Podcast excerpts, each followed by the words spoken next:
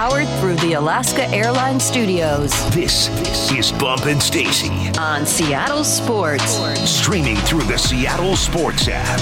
Now, here are your hosts, Michael Bumpus and Stacy Ross. Here we go now. Joining us now on the Emerald Queen Casino Sportsbook Hotline, Seattle Times Seahawks reporter Bob Condotta. Bob, how's it going? Good. How are you guys doing? Uh, we're great. We're just talking about uh, a few potential hires for the Seahawks. Now, we've heard Leslie Frazier will be hired as assistant head coach. Can you tell me, if, if possible, the latest you're hearing about that? I feel like there hasn't been anything since the initial report. Yeah, I mean it's going to happen. Um, sources have confirmed it'll happen. I, the Seahawks have never typically like immediately announced. You know, when they hire an assistant, they kind of often have waited to do it all at once. That obviously was under Pete. So I guess I don't know for sure what they're going to do here, but I don't think they're going to make big announcements necessarily about all these guys as they come. You know, they might wait until they have until they have kind of a, a whole bunch to kind of say at once to talk about.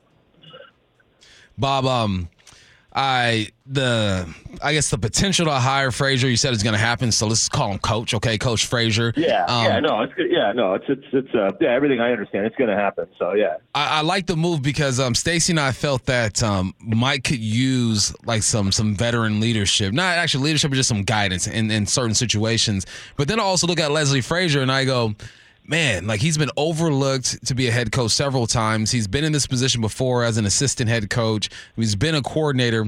Uh, this is speculation. Do, do you think that he's kind of just settled into the role that the NFL has forced him to be in? Like, look, you're probably not going to be a head coach again. Just go ahead and help the next generation be as great as you've made some of these defenses. Yeah, maybe. I mean, you know, he I mean, he took this year off, so he didn't coach this year and he's 64, so there's just sort of the reality there. I went back and read a, you know, an interview he did in May where he talked about that and just said, you know, at my age that kind of just starts to happen, you know, that um, you know, people kind of want younger coaches a lot of times and uh uh you know, so I think in this case I so I think, you know, he did do a couple of interviews for head coaches head coaching, I think the Raiders and the Chargers um, each this time around. And obviously, once you know, once they were all filled, I think he knew. Obviously, he knew once every head coaching job was filled. I mean, this all happened on Friday, so um, by that point, all the head coaching jobs uh, positions have been filled. So at that point, he's not getting one this year. So if you're 64 and you haven't worked for a year, you probably, you know, if you want to keep coaching, you probably better better take uh, take a job that you can get this year and kind of show that you still do want to do it. So, um, you know, he's uh, you know, being assistant head coach is uh, you know, uh, can be a significant significant position. Obviously, in this case, with with kind of a younger head coach, but he and Macdonald also have a have what sounds like a pretty uh, a really close relationship. You know, they've only only really worked together the one year, but sounds like they did work together uh, pretty tightly that year in Baltimore, kind of putting uh, helping put together the secondary and things like that there. So, um, you know, it sounds like that's a that's a situation where uh, Frazier will feel like he's really comfortable coming in and you know can make a significant contribution to the team. Let's jump to the offensive side of things. Offensive coordinator, a couple different names linked. Uh, what are you hearing, and, and what names most intrigue you in that search? Yeah, I mean, there's really only the two at the moment that we know of that are not, um, you know, that can still be possibilities, and that's Ryan Grubb, the, uh, you know, was here at Washington obviously the last couple of years, and, and is now set to uh, follow Kalen DeBoer down to Alabama, and then Tanner Engstrand, Engstrand who is the uh, passing game coordinator with the Lions.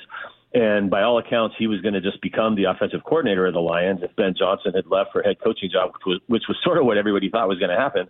Um, but then that did not. So, um, so you know, that could happen now that they lose uh, Engstrand to an offensive coordinator job somewhere, um, and and potentially to Seattle. Seattle obviously is uh, you know enamored by that offense. They they obviously uh, talked to Johnson a couple times, so they got a little bit of a feel of that, and um, you know, so those are the two that we know of. Um, but you know, I, I, I do think they were uh, interested in talking to Mike Kafka as well. But for now, the Giants are are, uh, are taking advantage of the NFL rules as they're allowed to do, and uh, and block uh, and block Seattle's attempt to hire him for that job, which you can do if it's considered a lateral, um, if the job is considered a lateral move. Which in this case, since he is he was the play caller last year, um, essentially anything short of being a head coach is going to be a, a considered a lateral move. Bob, in uh, your experiences, is there like a um, a timeline that new head coaches try to uh, to abide by when it comes to filling out their roster, or is it just so random and, and contingent on who's available and and just communication? Um, I think you want to have it done in time for the combine for sure. I think when you go to the combine, you know, all the assistants always go to that typically anyway. I know some teams have, started not sending everybody or not sending as many um, to the combine, feeling like they can get the information they need from that and look at it later. But um, but it's historically it's always been that you know almost everybody goes to the combine, and so you know if you're the running backs coach, then you sit in on all the interviews with with running backs and things like that at the combine to start to get a feel of that. So so you know I think that's a general one. Is usually you want to have your your coaching staff kind of all in place by that, and, and the combine this year I think starts on February 26th or 7th or whatever, um, but it's that last week of February, kind of leaking into the first weekend of March there. Um, so you know I think that's you know probably the sooner the better, obviously, but I, I but I think that would be something of a deadline to kind of have everything filled by then. Hey, uh, we were talking about some personnel uh, moves that uh, Macdonald is going to need to make, and one of the big ones is uh, you really need to find an inside linebacker. Like just roster one would be a good place to start. Do you anticipate that they'll bring back Jordyn Brooks? Yeah, that's a great question. I, I mean, they really don't have. They have almost literally nobody. I mean, like even Jon Rhattigan's not on the roster right now. So, um, uh, along with Bobby and uh, Bobby and Jordyn Brooks, obviously, and Devin Bush was a free agent as well, so or can be a free agent also. So, um, essentially, everybody who played inside linebacker for him this year is not under contract. Um, uh, I don't know. That's a great question. I, you know, I think that's the kind of thing. I think they will try to get as close as they can to filling out a lot of their staff before they then really kind of tackle uh, free agency. The free agency period starts, I think, this year March 13th, um, so March 11th, sort of the uh, um, you know the, the the legal tampering period. So I think they'll want to try to have a good sense by then. Um, you know, the Seahawks are depending on, I, I think there's some things that'll happen between now and then, and so we'll know we'll have a much better idea of what their cap situation is going to be in a few weeks. Um, but reading it at the moment, you know, they don't have a ton of flexibility unless they make some moves, which is why everybody anticipates they will make some moves. Um, but if they don't, you know, that might put them in a little bit of, of a position of wanting to kind of assess what the market is for these guys before they commit to anything. And that's another thing that the combine tends to be really valuable for is, uh, um, you know, you, you you hear John Schneider say that all the time. That that's where where uh, you know uh, GMs and, and agents start to get a real sense of what the market is going to be at at each position and for specific players at those positions heading into free agency. And so that's why you often see kind of a flurry of free agent signings um, of teams of you know you can always sign your own guy obviously. So a lot of times that's why you kind of see a flurry there that first that first week of March or whatever leading into that because that's when they typically get a much better view of the market. So you know I think I think in general they'd like to have him back for sure. I think he's a good player that they'd like to have around but it, it always comes down to sort of you know what the market value is and, and how much are you going to have to pay to get him. Bob, when you look at the Seahawks roster right now, um, other than linebacker, I, I, think everyone looks at that position and, and says, look, you, you got to figure out what you're going to do in that situation.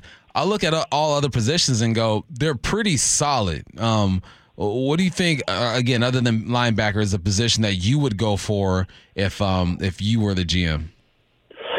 Yeah, I mean, it, it, it will be really interesting to um, obviously, this was a roster put together with Pete Carroll having a significant say in what they did, and so now this is the first time in a long time we have somebody that you know new that's going to have a really significant say in what they do, and so it's it's going to be a little bit harder, I think, to read. Um, you know, typically I think you could get a sense with Pete of some things, and you know, Pete tended to be pretty loyal to players, and and you know that, that if he if it was someone he wanted back, they tended to try to get him back, and and all of that, and and uh, you know, but now you have a, a um, you know Macdonald obviously coming in with a defensive background, and maybe he'll look at look at things a little bit differently and be like, you know, maybe that guy doesn't fit as well with what I want to do. Um, so it will be interesting to, to, to see that. So there are some spots, you know, you've got two very highly paid safeties, uh, you know, that could that could give you a lot of salary cap wiggle room if you did something there.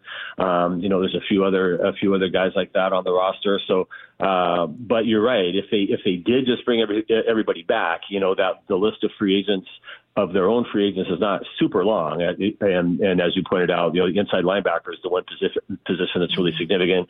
Leonard Williams is sort of the other number one guy. They're going to have to make a decision on who's a free agent of, of what they want to do there. And I think that's another one that I think they'll each side will probably want to get a sense of what the market's going to bear before you commit to anything. So I wouldn't anticipate anything happening real soon on that one. But um, uh, Uh, but I do think that's a guy that the Seahawks would like to have back, if for nothing else. You know, they did commit um, quite a bit in terms of draft capital to to, to get him last year, so you'd probably want to, you know, have not done that just just uh, just to get ten games or whatever it was out of a guy. But uh, but yeah, um, you know, the offensive line. Uh, for sure. You got two young tackles. Uh, you got a little bit of a decision there to do about center and guard. I think that's the other thing there is, is what do you want to do there? Do you, do you sort of commit to the young guys you have, um, Anthony Bradford and Ola and, and Olu, and sort of go that route, or do you want to attack that a little bit with free agency and get some more veteran guys in the middle there? Um, they might want to do that.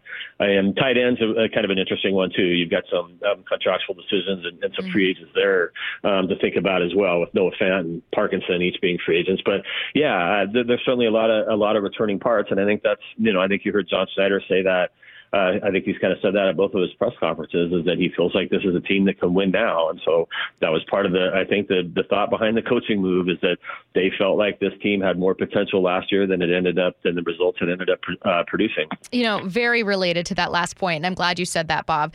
Uh, do you think that this is uh, a front office, specifically a John Schneider, that's willing to be pretty bold? Because I also picked up on the same thing. It sounds like he thinks this team is much closer than maybe some critics do. Um, um, are you still anticipating a team that uh, you know tries to be aggressive when possible, whether it's you know free agency where they haven't been super aggressive, but trades, the draft, things like that? Um, I mean, I do think they've been pretty aggressive the last few years. I mean, yeah. uh, trading Russell Wilson's a pretty aggressive move. Um, you know, so uh, I mean, they've made some moves. Maybe it's not always the move that everybody wanted them to make, but they haven't been afraid to to do things. Um, you know, Draymond, you're right. They haven't had a reputation for really um, making a big splash in terms of signing external free agents, but a lot of that's just because they've always wanted to sign their own guys, and that goes back to what I said about Pete earlier. Is that I think under Pete, a lot of times I think he felt like, hey, yeah, you know, we we know this, you know, we know Richard Sherman can do what he does, so let's make him the highest paid corner instead of going out and spending that money on someone else, right? So I mean, they were always making their own. You know, they made Sherman the highest paid corner, Earl the highest paid safety, Bobby the highest paid middle linebacker, Russell the second highest paid quarterback ever. Um, uh, paid Marshawn Lynch a lot of money. Uh, um, you know, a, a lot of those guys. So that's why you know during during those years they just it was their own guys they were paying. So the last few years that's changed a little bit. So they've gone out and done some things. Uh, you know, they made Jamal Adams. Uh, you know, when they traded for him, you knew they were going to have to sign him to a huge deal. So that was sort of implicit in the trade was you're going to have to give him a huge contract in a couple years. So you can kind of call that spending a lot of money on an external free agent. They just sort of did it in a different way. But um, yeah, you know, I don't think they've ever not been aggressive. It's just always been, you know, the salary cap doesn't allow you to just do every single thing you want to do, unlike say in baseball where you can kind of do whatever you want. So, um, I, you know, they, you, you have to play within within that within that framework. But for sure, I, I, I think in general, I think this they they feel like this is a team that could win now. So I don't see them wanting to do any sort of teardowns of anything. I think they, I think if anything, you know, they feel like um, this is a team that with some with some tweaks to what they have, um, you know, they can get back to. I mean, they won nine games anyway, so mm. it's not like you're coming from a foundation of a you know a three or four win team. So, um, you know, it, it's the the task here is to get from the nine wins they won the last two years to get up to to 11 or 12, and you know, hopefully maybe contending for the division, which is sort of you know, which is which you have to do to get a uh, to get a home game in the playoffs, which is sort of in general the ticket to to doing anything is getting a home game or two in the playoffs and, and then making a playoff run because it's just really hard to do otherwise. Bob, um, the Hawks are on a search for their offensive coordinator. You mentioned of Kafka over there with the Giants. He was blocked. Um, Eric Bieniemy, Bieniemy has uh, has an opportunity here, right? Uh, Dan Quinn says he's not going to be back and uh, he doesn't have the greatest pass when it comes to uh, his personal life, I guess. Um, do you see the Hawks taking a look at that, and do you feel like his past has stopped him from becoming a head coach? Yeah, I, I, I you know, I, I, am sure that's probably played a role. Uh, I, I think the other thing is always just that when you when you're a coordinator for under a head coach that that's their strength. So he, you know, he was under Andy Reid for all those years. There's always that question of who really is kind of set, uh, creating the offense and calling the plays. And so, you know, the same with like, you know, with Pete Carroll and the defensive coordinators he had was, um, you know, how much of that is Pete and how much of that is is the coordinators and and um, and so there's always that question. So I, I think that's I think that's a, a follow up Bieniemy a little bit as well. It's just and I think that was part of part of the whole move to Washington was trying to get away from that a little bit, and so he could do it kind of without Andy Reid, and then you know that ends up lasting only the one year. So I have not heard anything connecting him to Seattle, and I don't know that he has any um, ties with Mike, uh, you know, any real connections with Mike Macdonald. But um, you know, I, I can't imagine it wouldn't be something they'd at least uh, kind of consider and look at. Bob's the best. Make sure you're reading his work at seattletimes.com, covering the Seahawks for the Seattle Times. It is Bob Condotta. Thanks so much, Bob. Thanks, Bob. Okay, all right. Thanks a lot, you guys. Bye. All right, let's get to four down territory. This, this is four down territory, going inside the game with former Seahawks and Coug wide receiver Michael Bumpus. First down. Can you guys believe it's February? The NFL Combine is coming up soon. Oh so my let's talk college football. Who stood out to you during the week of Senior Bowl practices and games? Love the Senior Bowl, man. Glad that they let juniors who have declared for the draft enter the competition as well. But got to start here in Seattle. Michael Penix made the best decision, I think, in saying, you know what, I'm good on playing the game. I made it six years in college football, two years in a row. I blew out my knee. Then I go two years and I'm prolific. Nothing else to prove. Just continue to build relationships with these organizations. He did what he's supposed to do. My guy, Go Coug, Smith Wade, two interceptions during that game, one almost back to the house. This is how you make some money. You make plays like this. Maybe you get drafted maybe 10 spots higher than you normally would, or maybe a full round. Big up Smith Wade.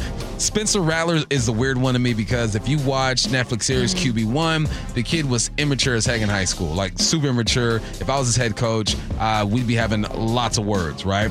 And then he goes to Oklahoma at first and then transfers over to South Carolina, and he looked like he matured. I'm listening to him talk to the media, and I go, that's why you don't pigeonhole a kid, and he makes one or two mistakes, or maybe several at a young age, and you just say he's no good. Allow them to develop. He looked good. He won the MVP. Um, and uh, McConkey is my favorite receiver in this draft who isn't getting all the hype, right? There's some ballers out there. You got Marvin Harris, you got Rome Odunze, who I think is the best receiver in the country. But I like true route runners, and this is what the kid from Georgia is. And also the last kid, Jackson Powers-Johnson out of Oregon, the center over there, was dominant on that offensive line. Those are the guys that stuck out during the week of practice and during the game. I love the Senior Bowl. Can I ask you a random question? Because you, uh, I don't know if it's as someone who just loves football, as someone uh, who was a free agent, and you're used to looking at guys all throughout the draft and being like, you never know what this sixth rounder, you never know what this undrafted guy could be. Have you ever had a guy where you kind of you got into his game, whether when he was in college or whether from the Pro Bowl, and he actually ended up being a big deal, and in the back of your mind, you're like, I was right. Yeah, Who? Riq Woolen.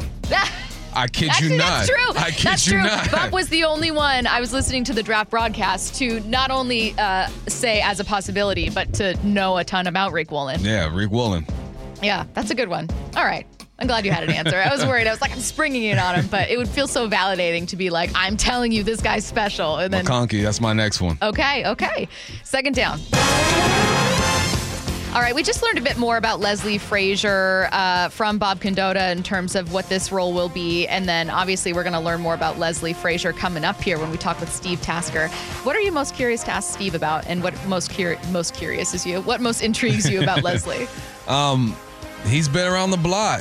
64 years old, right? Yeah. Took a year off last year, but he's been in almost every position. He's been an assistant on the NFL roster. He's been a coordinator. He's been a head coach. He's even been an interim head coach. Not even the real guy, but the guy who has to finish the season. And what he's done is everywhere he's gone, he's had some type of success. But as of late, when he was a defensive coordinator for the Bills, top five overall defense four times in 2022, 21, 19, and 18.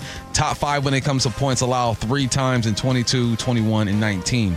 Uh, first against the pass twice in 21 and 19. Top five against the run once. He's also mentored, not mentored, but been the assistant head coach to Brad Childress with the Minnesota Vikings. Bevell was an OC over there. Tony Dungy in 2006 with the Indianapolis Colts, and then you got Sean McDermott as well with the uh, the Bills in 2020 to 2022. I just lay all that out to say there isn't anything this man hasn't done.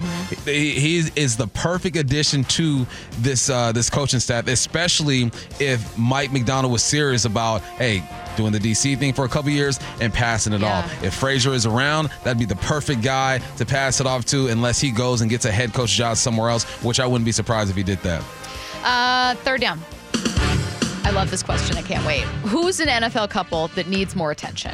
Yeah, man. You know who the who the hottest couple in the game is right now? Taylor and Trav. Taylor and Travis, right? How about uh how about KK? KKJ. Oh, okay. Kyle Kristin Juszczyk, okay?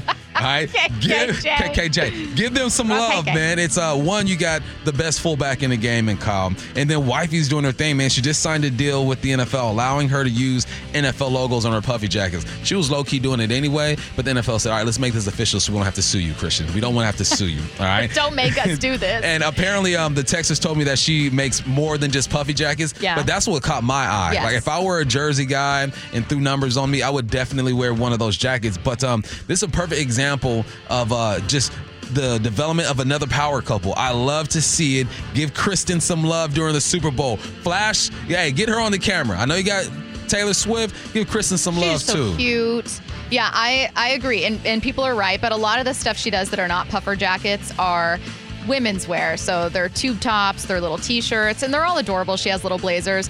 But the puffy coats are where it's at. Like she has uh, Deebo Samuel wearing one of them. Like she makes the men's version of it. So she's got really cool style. I'm here for it. I love it. She made a puffer vest for Simone Biles. Like it's just, that's the thing. Like that's the cool thing. That's fire. I'm KKJ. Exactly. Fourth down.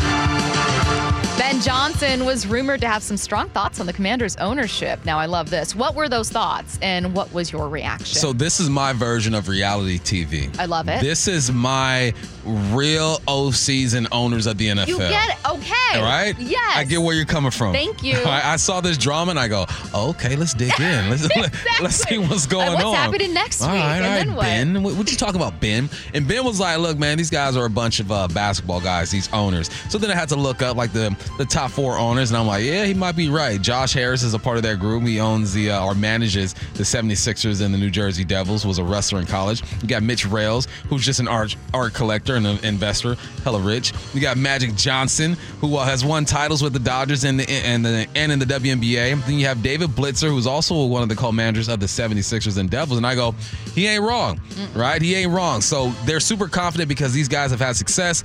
Rub Ben the wrong way. On the flip side, rumor has it that uh, Ben didn't interview well. He's not very aggressive when it comes to his personality. And the juiciest part of this whole thing instead of calling the commander's ownership group and saying, you know what, guys, I'm going to decide to stay with the Detroit Lions, I appreciate the opportunity. He sends a text. he is Michael Bumpus in sixth grade. He is Michael Chow from uh, Tukwila High School. Chinook Middle Chinook, School. sorry, sorry, Chinook Middle School. Chinook Middle School. All right. He cowered out that situation. Now, again, I get he was in a position of leverage because they wanted him, but I would just assume that he would pick up the phone at least and make the call. I want that to be true so badly. Yeah, me too. I, I need it to be true because it's also this is the best thing about reality TV and what a lot of people don't understand. It's the thing that makes you talk to your friends about it after. Mm-hmm. So the conversation you're having right now in your head is, uh, well, is it right or wrong to send a text message when you're interviewing for this big job? The right thing to do when you're interviewing for a head coaching position and Mm-hmm. you're letting them know because you're their prime candidate is to give them a call. And Ben Johnson, you seem like a smart guy, but at 37 years old, you're too Come old on. to not know how to pick up a phone and, and you, you keep the relationship even if you didn't want the job even if you felt that they were just basketball Yes. guys you keep that relationship nice and kosher because you never know when an opportunity might pop up again Ooh, that is that's that's spicy. I like this story. Yeah. This is my favorite story to come from this. You're listening to Bump and Stacy on Seattle Sports and the Seattle Sports app. Let's learn a bit more about Leslie Frazier with Steve Tasker coming up next. Bumpin' Stacy Powered through the Alaska Airlines Studios. on Seattle Sports. Here are your hosts, Michael Bumpus and Stacy Ross. Joining us now on the Emerald Queen Casino Sportsbook Hotline, Steve Tasker. We're going to learn a bit more about Leslie Frazier. Steve, how's it going? Going great. Thanks for having me on. We are so happy to have you on. Uh, Steve is host of One Bills Live on Buffalo's WGR, and you know plenty, obviously, uh, about the uh, the Bills and Frazier, former uh, defensive coordinator for them. Uh, what can you tell us? I'll start just about Leslie the person. Well, he's he's one of those guys that um, great guy to have on the team. I I, I really think he he's an outstanding individual first and foremost. He's you know the first thing you find out about him, you read his bio. He's part of that '85 Bears team. He's got all that history, and he's been in the league for so long. Got a wealth of knowledge. Uh, just a wonderful dude. Uh, I think his players really liked him uh, as a coach, uh, and he was. I, I think he was really, really uh, beloved by his players when he was here in Buffalo. Hey, Steve, what's his um? If I guess, yeah, yeah. What's what's his scheme on defense? If Leslie had his defense, he wasn't like joining someone else's scheme, just front wise, because obviously the Hawks have moved to a um a, a 34 defense from a 4-3. Um, at 64 years old and, and Leslie being where he's been, I doubt there isn't a defense he can't coach. But do you know what what he would prefer? Uh, I don't know which one he would prefer. I know he's he's worked in all of them. Particularly, you know, as a player, he's in the Chicago's 80, uh, 46 defense, and uh, that was obviously a three-four set and had some unique uh, unique uh, aspects of it. I think I, I think he's coached in both schemes, no question about it. Here in Buffalo, they were running the four-three almost exclusively, and one of the things about his defense here in Buffalo was that most teams in the NFL really did their best to see what your personnel adjustments were going to be once they lined up in different personnel combinations, right? So you'd have people coming out in 13, all the way from 13 personnel to 22 personnel to 10 personnel, you know, with um, zero tight ends all the way to three tight ends, no running backs all the way to all the way to to uh, just one running back, so or to two running backs. So they tried everything here in Buffalo against Leslie's defense. And the philosophy here in Buffalo when he was here was they wouldn't change their personnel for anything. They had a steady rotation on the defensive line. They ran eight guys throughout the the game, rotated in and out religiously, series by series or down by down, whichever they felt they needed to and teams were really frustrated by the fact that they could not pry the Buffalo Bills defense out of their nickel package.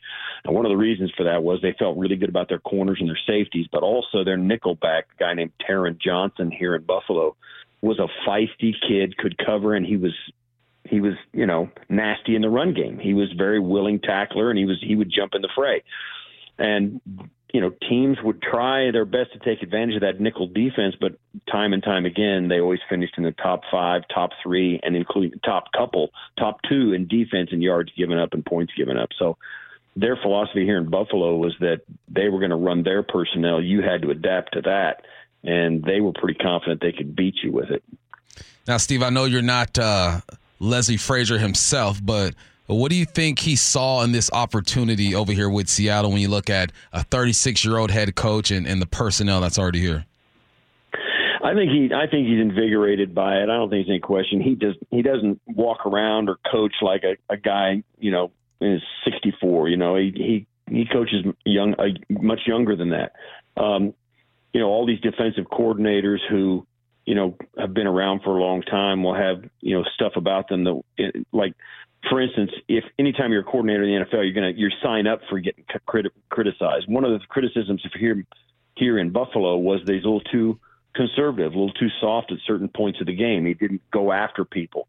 Um, he's not a pressure packed coach. He turns his defenses loose and expects them to win, and, and in large measure they do. I mean they they have really uh, come through for him. So. Um, no, I don't. I think he's in, he's invigorated by the energy of the game. I think the head coach is gonna he's to love having Leslie around.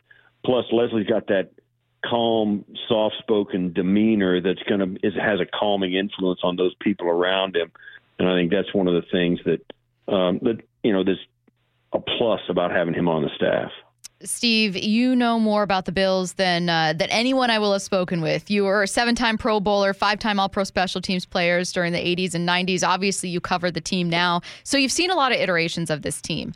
I've only ever color, covered uh, a Pete Carroll Seahawks team, and uh, and so what I'm curious to know from you is kind of what the change was like from kind of a an era of chaos in kind of like the mid 2000s to McDermott ushering in what feels like a new era. Uh, what's been kind of like the impetus behind some of that? I know he's still facing some criticism, and there's still obviously for this franchise, which is so easy to root for, like wanting to get to the top of the mountain. But oh my God, five consecutive double digit win seasons. Like, what's that transition been like? Yeah, it was interesting because it almost happened overnight. They hired um, Sean McDermott um, he had a draft with um, uh, one GM, and then they then they got rid of that GM and got a new one, who was Brandon Beane. So uh, Sean took over the the club, had one draft class, and immediately took the same core players that had you know that typified the entire drought era of the Buffalo Bills, 17 years without a playoff um, appearance. Same roster, same core guys, and got him to the playoff his first year as head coach. And in, and indeed, right at the beginning of the year, they had traded away a couple of key players, and immediately they were accused of tanking. Right? They were going to tank. They were trying to get set up for future. And he took that roster that people accused him of tanking after they made those trades and took them to the playoffs. Immediately, him and the staff he uh, he uh, um, assembled, and Leslie Frazier was a big part of that. Immediately, they went right to the playoffs, and they started getting more out of less, uh, and that has typified the entire culture that he has that he has built here. Um, they take care of their players. Uh, players will tell you it's a great place to be a part of. A lot of energy in the building.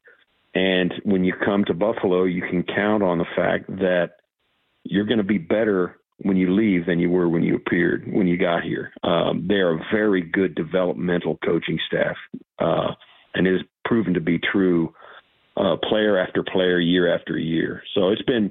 Uh, I think that's one of the things that has typified McDermott in, in the transformation of this being a, a franchise that couldn't even get to the playoffs for almost two decades to one that's winning double digit games and winning playoff games every year.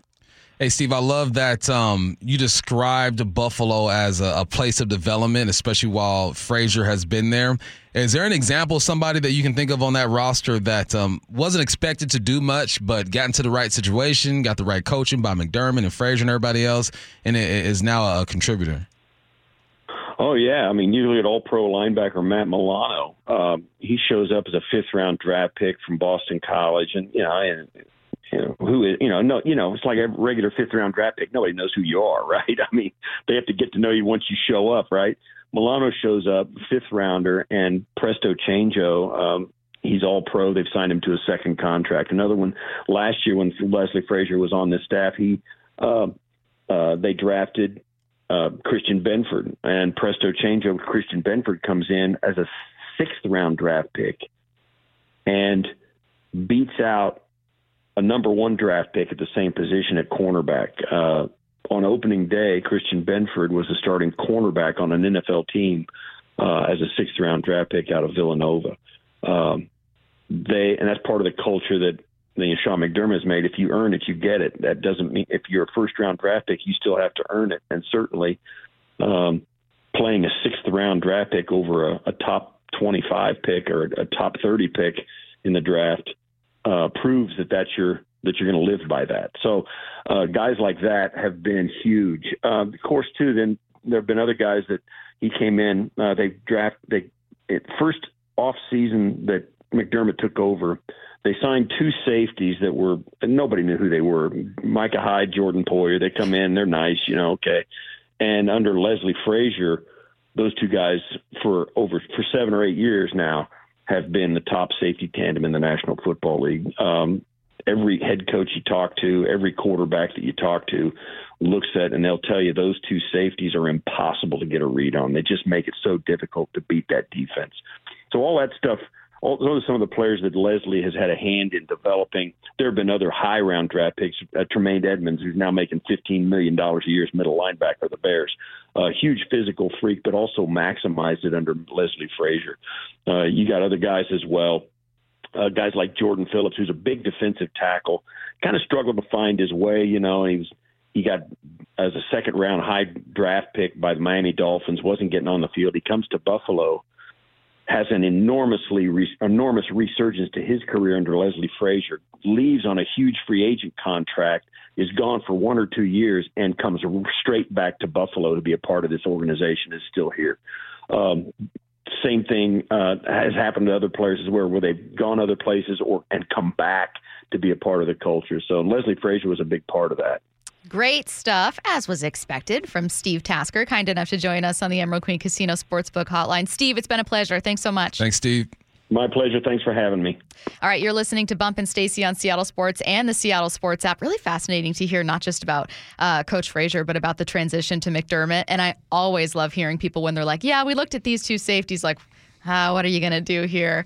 You know what I mean? When you Yeah. go back and you look, like, have you ever looked at? Um, I watched like Kam Chancellor make a special teams tackle, but from play by play of that game, and Yeah. it's like it's a Kam Chancellor. Oh, this guy has a chance. Yeah, maybe. playing for Yeah. depth here. It's always so fun to look back at those Yeah, games. it's awesome.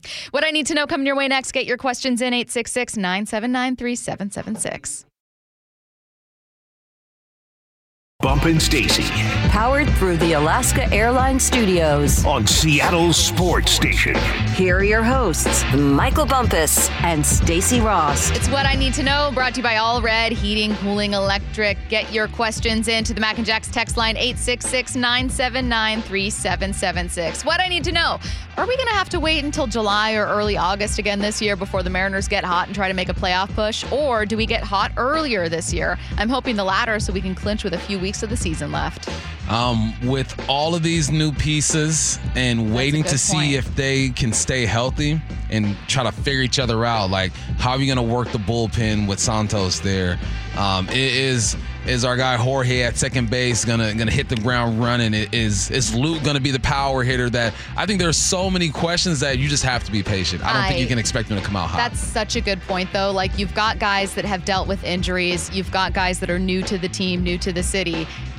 It lends itself to giving 90 wins as Yeah. opposed to 95 or 100 Mm-hmm. which would allow you to clinch much earlier like it's it it, it lends itself It to lends itself. to the same kind of season you had in 2022 like you're in the fight you're in the fight Yeah. and uh, and that's just kind of the roster you have. Like you might have to be like, Haniger's gone for two months, but he gets back in September. Let's see if we can get this thing done. Yep. That's the kind of season this feels Yeah. like.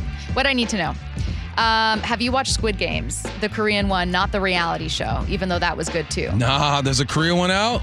No, I think they mean like the original Squid Games. Oh, the Yeah. original. yeah, so the show, not the oh not yeah, the reality for sure, show. For sure. It's really good. It was really dark. The new one's supposed to uh, hit the streets pretty soon. oh, really? Yeah. Oh, I didn't know that. Sometime in the next like four or five months. That's very exciting. You know what else comes back? What's Love that? is Blind. Hey, the That's Australian Valentine's Day, version is on right now, ain't it? There's an Australian version? Yeah, I was on uh, Netflix last night and saw Love Is Blind new episodes. I think it's Australia. What I need to know, did you ever start a nickname? Do you have a nickname you tried to start for yourself, but it didn't stick? I wanted Mike Macdonald to be Mike Mack. No, you don't give yourself nicknames. But have you ever tried? It's not how it no. Have you ever introduced yourself as something not your name, hoping that it would stick? no, Me that neither. is the corniest think- thing I think ever. Stacy's done that. No, I haven't done that. Every man in my family is known as Bump. Every man, like we Oh, I go to family yeah. reunions. Hey, Bump! Like ten of us turn around like, Whoa, huh? whoa, whoa, whoa, whoa. what's whoa, going on? Yeah, specify which bump. Didn't Stacy? You tried to switch out the Y for an I in Much your like name. much like. Diddy, I have reinvented my name quite a bit. Uh, when I was Mm. younger, I tried to make it Stacy with an I, uh, and then I tried to go by Anastasia because I thought it was Oh, God. cooler than Stacy. It's not easy being a Stacy. So- it's so the like being an principal- Ashley. you Principal know? calls you up like, Stacy, this is not your name. And excuse me, it's Anastasia. Thank you so much. Like I told people this was in like sixth or seventh grade. Like I told people that was my name. I was like, Stacy's short for Anastasia. Actually, my mom was probably like, "What? no, it's not. no, it's not." Psycho. Yeah, I'm just I'm big into like a reinvention era. I like you that. know, you should be Yeah. You allowed gotta do it every few yeah, you got to be hey, creative. Prince did it, you know. You know what I'm A symbol. saying? Yeah. What I need to know. I like this question. I saved it. It's actually from Friday. What I need to know, in y'all's opinion, if Mike Macdonald comes in and absolutely crushes in his first year, think winning double digit games, playoff berth, winning a playoff game, whatever, with roughly the same roster, give or take a few free agents or draft picks, does it do anything to affect Pete Carroll's legacy or make his last few seasons look worse? I don't think it affects his legacy. I think in this moment, people are gonna tear it apart and pick it apart, but after a few years, it ain't gonna mean nothing. Um, yeah, but it just shows that um, I think it just reveals that that group wasn't able to connect with Pete Carroll and his staff. Uh, but I think his legacy is intact. This I- dude is one of the few to win a national championship in college football and a Super Bowl, winning one of the winningest programs in the last 10, 12 years in the league. I think he's good. I'll flip it. Um, it's different uh, because you had the quarterback that departed. Like it would never be the same. But do you think Bill Belichick's legacy was impacted by his final seasons? I don't think so. Tom? I think the same thing. Like right now, we're going to talk about it, but end of the day, what would Tom be without um, Bill Belichick? Now I know he goes over with Arians, uh, Arians and Arians, Arias. How do you say his name? Arians. Bruce Arians. Arians, and goes out there and wins a Super Bowl, but that's one. Could Yeah. you have done it six more times? That's true. And I think because he did it once, people think, of course he could have. Yeah. He's Tom Brady. And it's like, well, a lot of other great quarterbacks Mm-hmm. played in the league. Uh, what I need to know do you think people who drink alcohol get different treatment at a bar than people who don't? For sure. Because if you're drinking alcohol, that tip is going to be a bit more better because them drinks cost a bit more. If you're not drinking, one, people just think that you're a snitch or a narc or something anyway. Yeah. Uh, so, yeah, you get different treatment. Oh no! My sister's name's Stacy. My mother did want to name her Anastasia, but my dad said, "Heck no, I'm not naming my kid anything I can't spell." He's from Alabama.